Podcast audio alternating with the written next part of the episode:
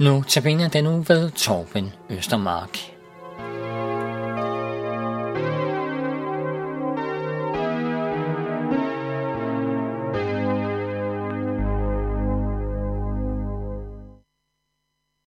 Velkommen til øh, dagens Notabene.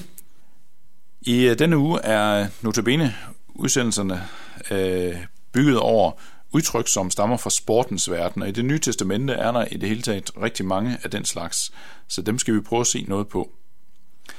I dag handler det om målet.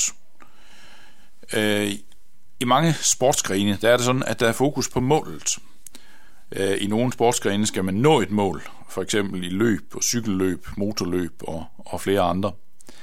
Nogle andre, der skal man skyde bolden i mål, eller i en kurv eller et hul. Det kan være fodbold eller golf eller basketball eller øh, lignende.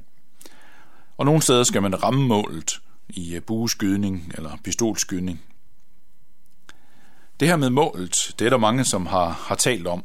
Helt tilbage, den øh, romerske filosof Sokrates, han har sagt engang, hvis du ikke har et mål, når du sejler, så vil enhver vind tage dig derhen.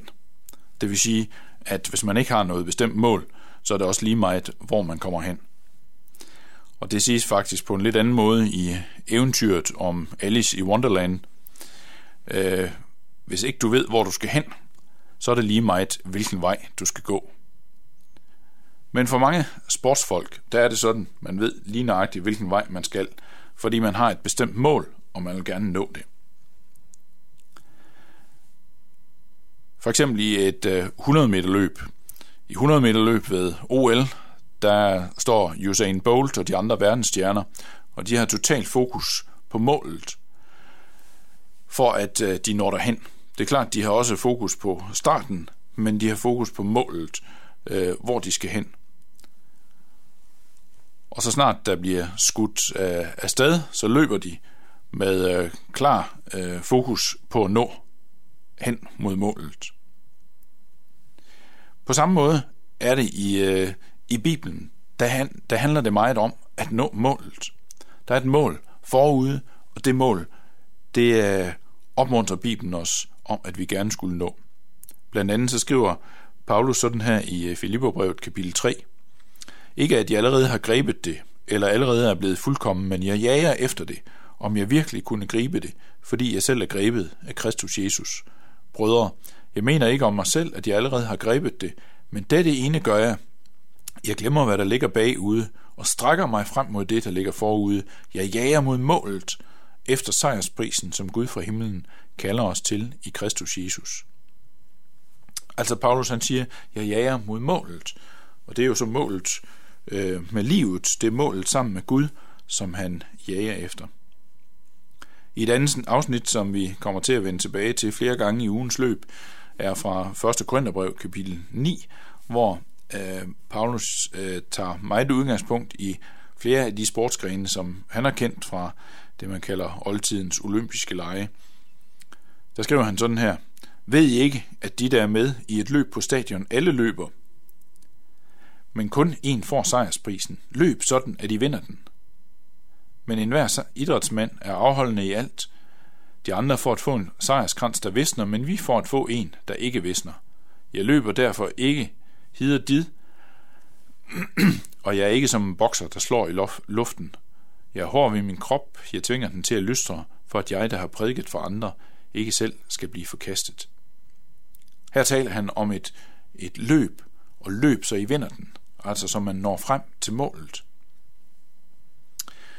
I sport der er målet rigtig vigtigt, men i livet som helhed, der er det endnu mere vigtigt. Det er alt afgørende. Det er alt afgørende, at der er et mål, og at vi når det mål. Det mål, det har Gud sat for os, og det er evigheden sammen med ham. Og det mål, det er alt afgørende, at vi når frem øh, til det. Og derfor er det, at vi har brug for, at vi har klar fokus på det mål. Og det øh, hører vi om et andet sted i det nye testamente, i øh, Hebræerbrevet kapitel 12, fra begyndelsen af. Så lad det også os, som har så stor en sky af vidner omkring os, frigøre os fra, for, for enhver byrde og for synden, som så let omklamrer os og holde ud i det løb, der ligger foran os.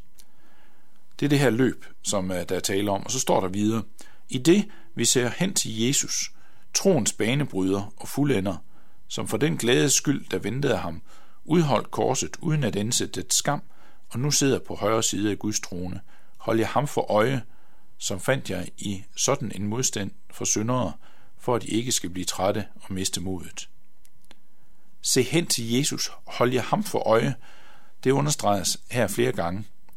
Det er vigtigt at have fokus på Jesus, at se på ham, tro på ham, for at det kan lade sig gøre og nå målet hos Gud en dag.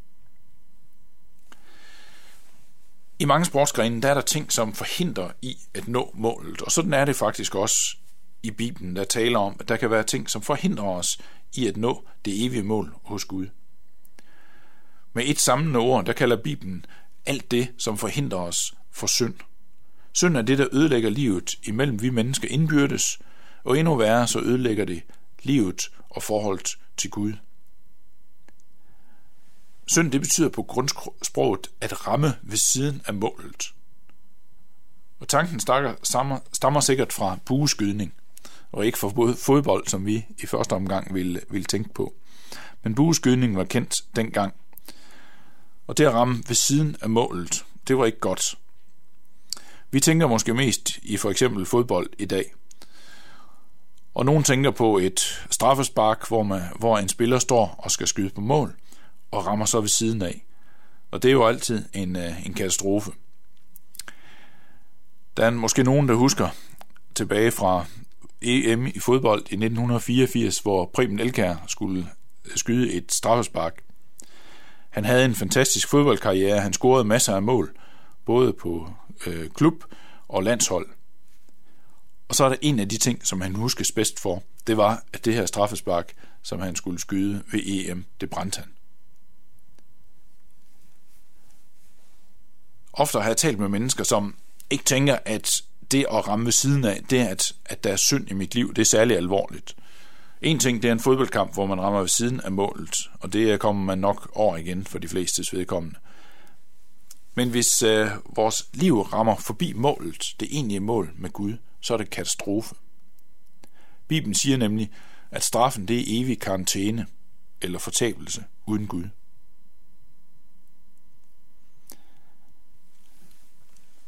Da Preben Elkær skød det her straffespark, som jeg fortalte om før, der blev han en søndebuk. En søndebuk for, at øh, Danmark ikke kom videre i den turnering, som det nu handlede om. I Bibelen, der hører vi også om en søndebuk, og der er det faktisk Jesus, der bliver søndebukken. Han øh, bliver ikke bare beskyldt uretfærdigt for øh, noget, men øh, han påtog sig al vores synd og skyld. I øh, Johannes evangeliet står der, at øh, Jesus er den, som bærer verdens synd. Så han blev gjort til syndebukken, og han blev den, som gik i vores sted. Og det skal vi høre noget mere om i andagten i morgen.